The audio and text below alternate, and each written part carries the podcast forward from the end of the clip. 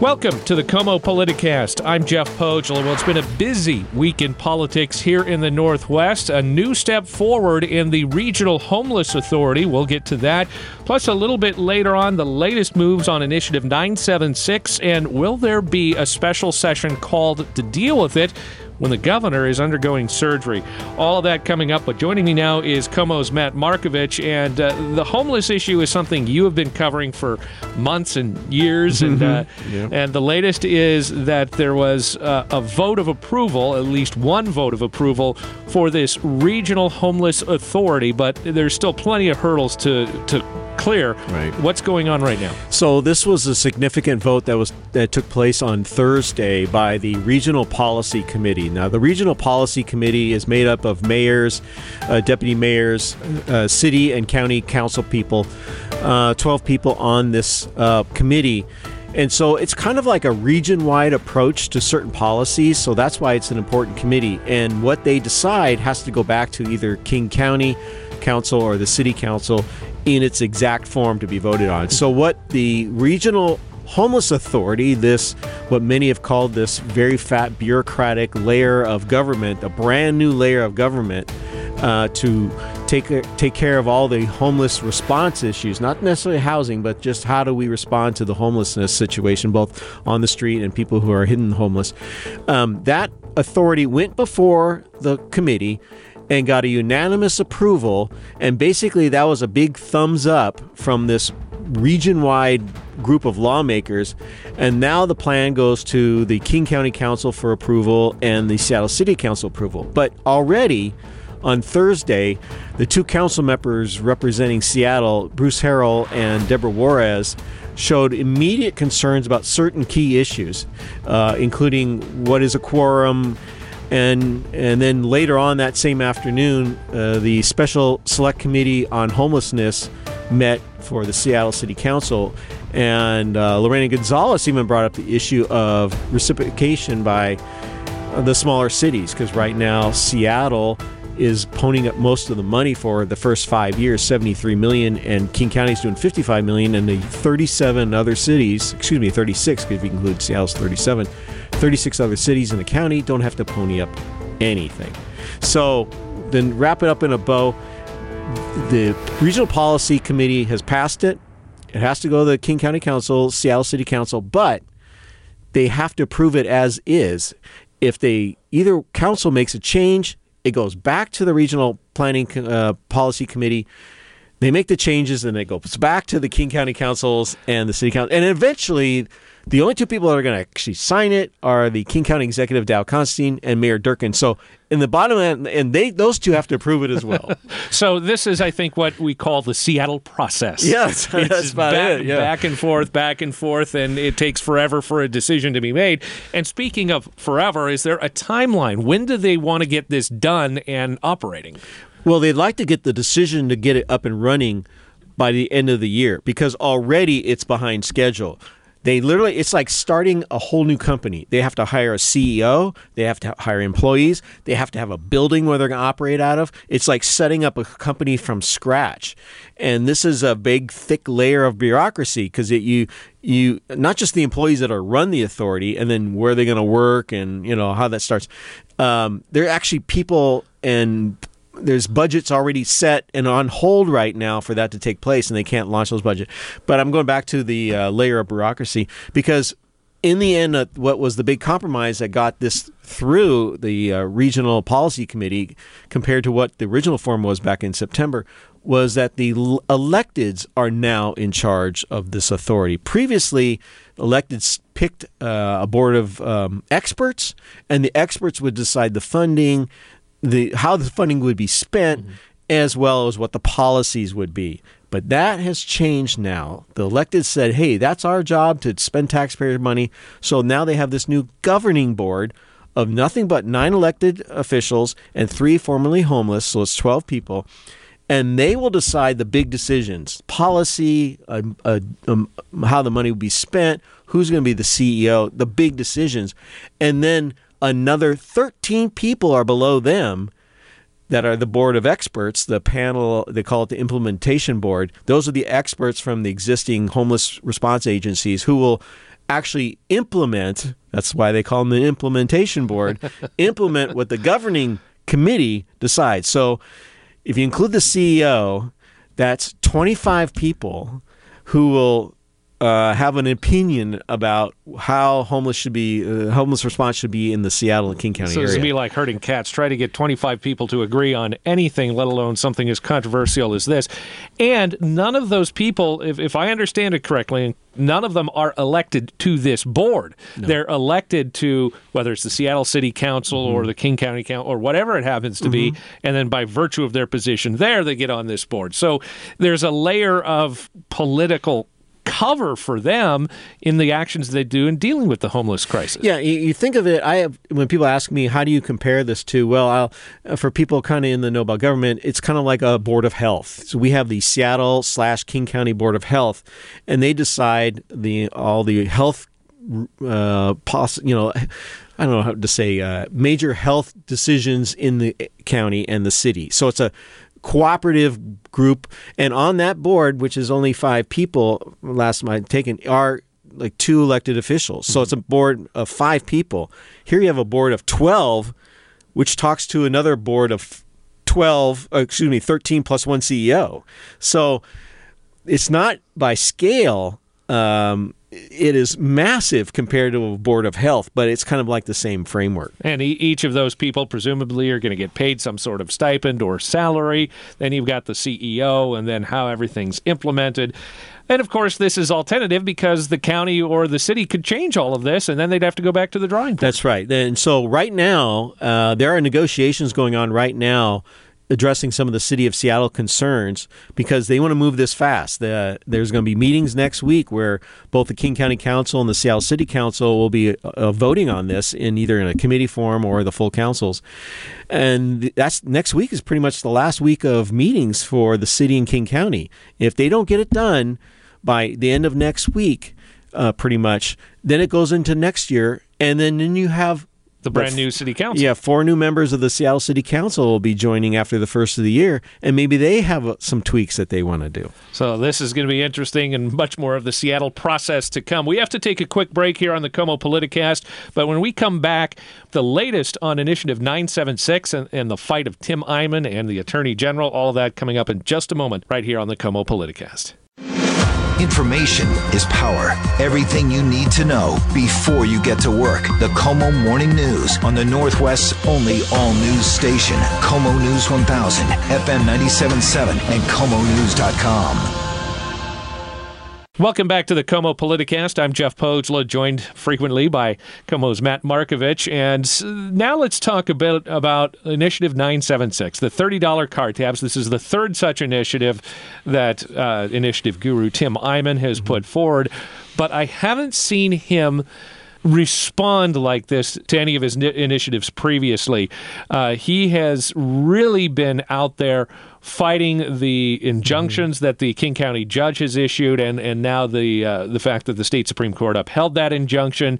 Uh, now he's announced that he's running for governor, uh, and and the latest thing that's happened this week is is that state supreme court ruling, uh, essentially saying that the lower courts ruling putting it on hold stands until the uh, adjudication works itself out. Uh, what are you seeing on the street in, in talking with people in, their response to this? Well, I think you have the will of the people essentially behind Tim Eyman. Mm-hmm. I mean, uh, outside of King County, there are 39 counties in the state, and I 976 did not carry in six of them. So a majority of the counties carried I nine seven six. In fact, in which Frank- means they wanted thirty dollars. Yeah, they wanted hard. They in fact, like in counties way down, like in Pasco, Franklin mm-hmm. County, um, seventy two percent voted in favor of I nine seven in favor of thirty dollar car pat uh, car tabs. King County, the big gorilla, did not, and that's what's carrying most of the uh, anti uh, Tim Eyman uh, fever right mm-hmm. now all of rest of Washington is in favor of Tim Eyman. So he does have some political inertia in that way.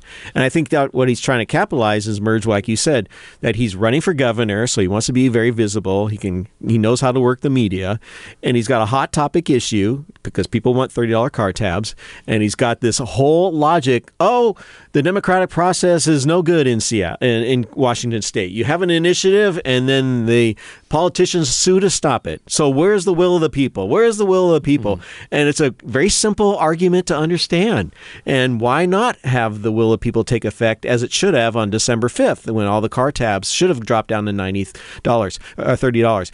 And the way I describe how I-976 works because people are thinking, well, I thought we had $30 car mm-hmm. tabs, you know, from 20 years ago.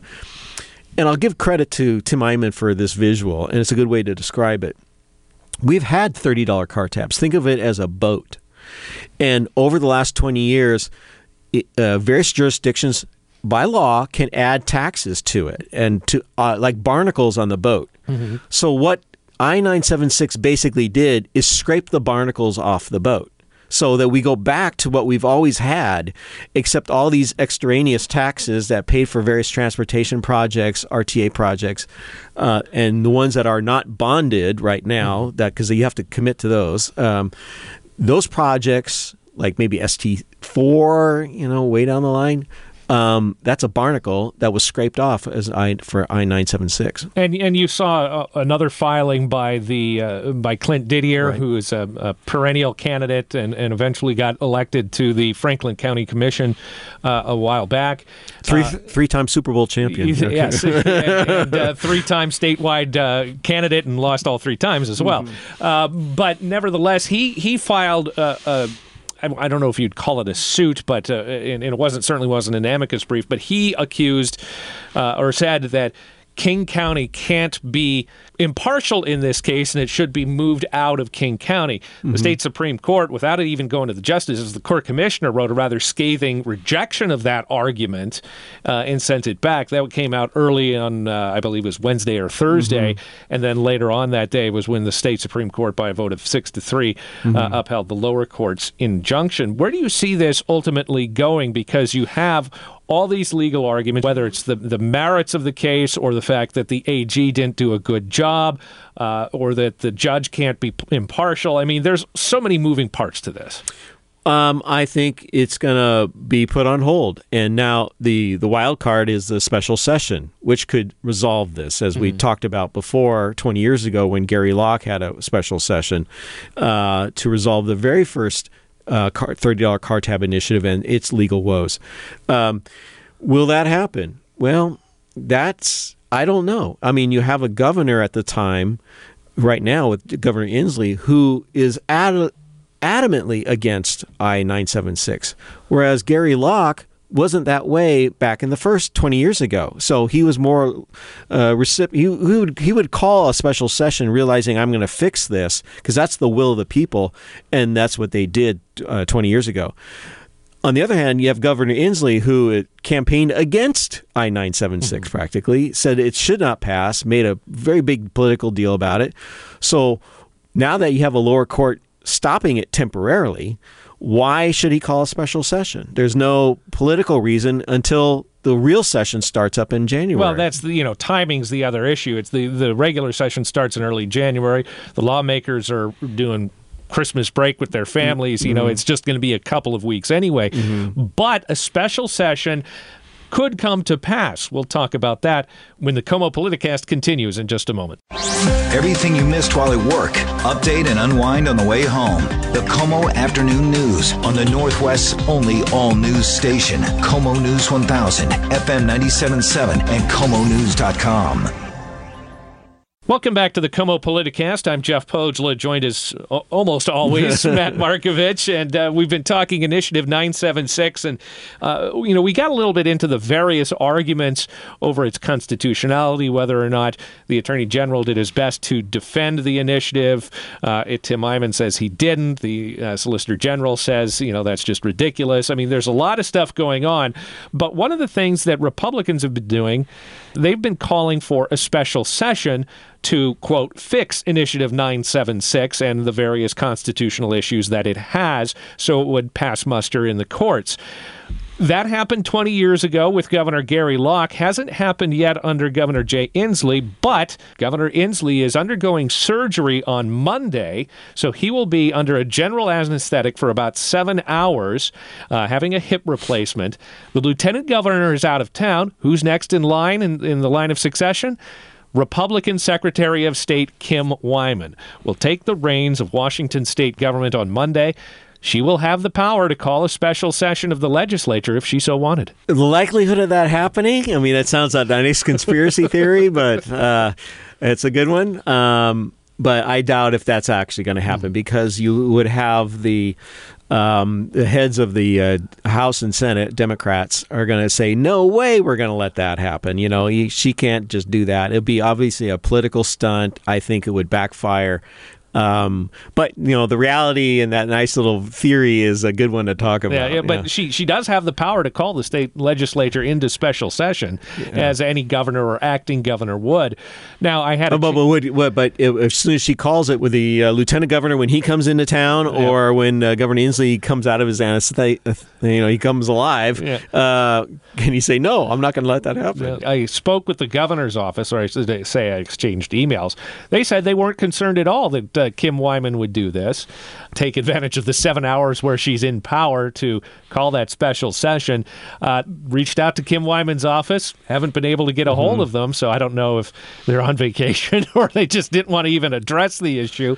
Um, I think maybe she'll go over to the mansion and have a good meal on the governor's expense. The governor's mansion. There you go. Yeah, but uh, you know, it, it, it's it's certainly something to think about. But I, you know, it, knowing Kim Wyman as I do, I've interviewed her many, many, many mm-hmm. times.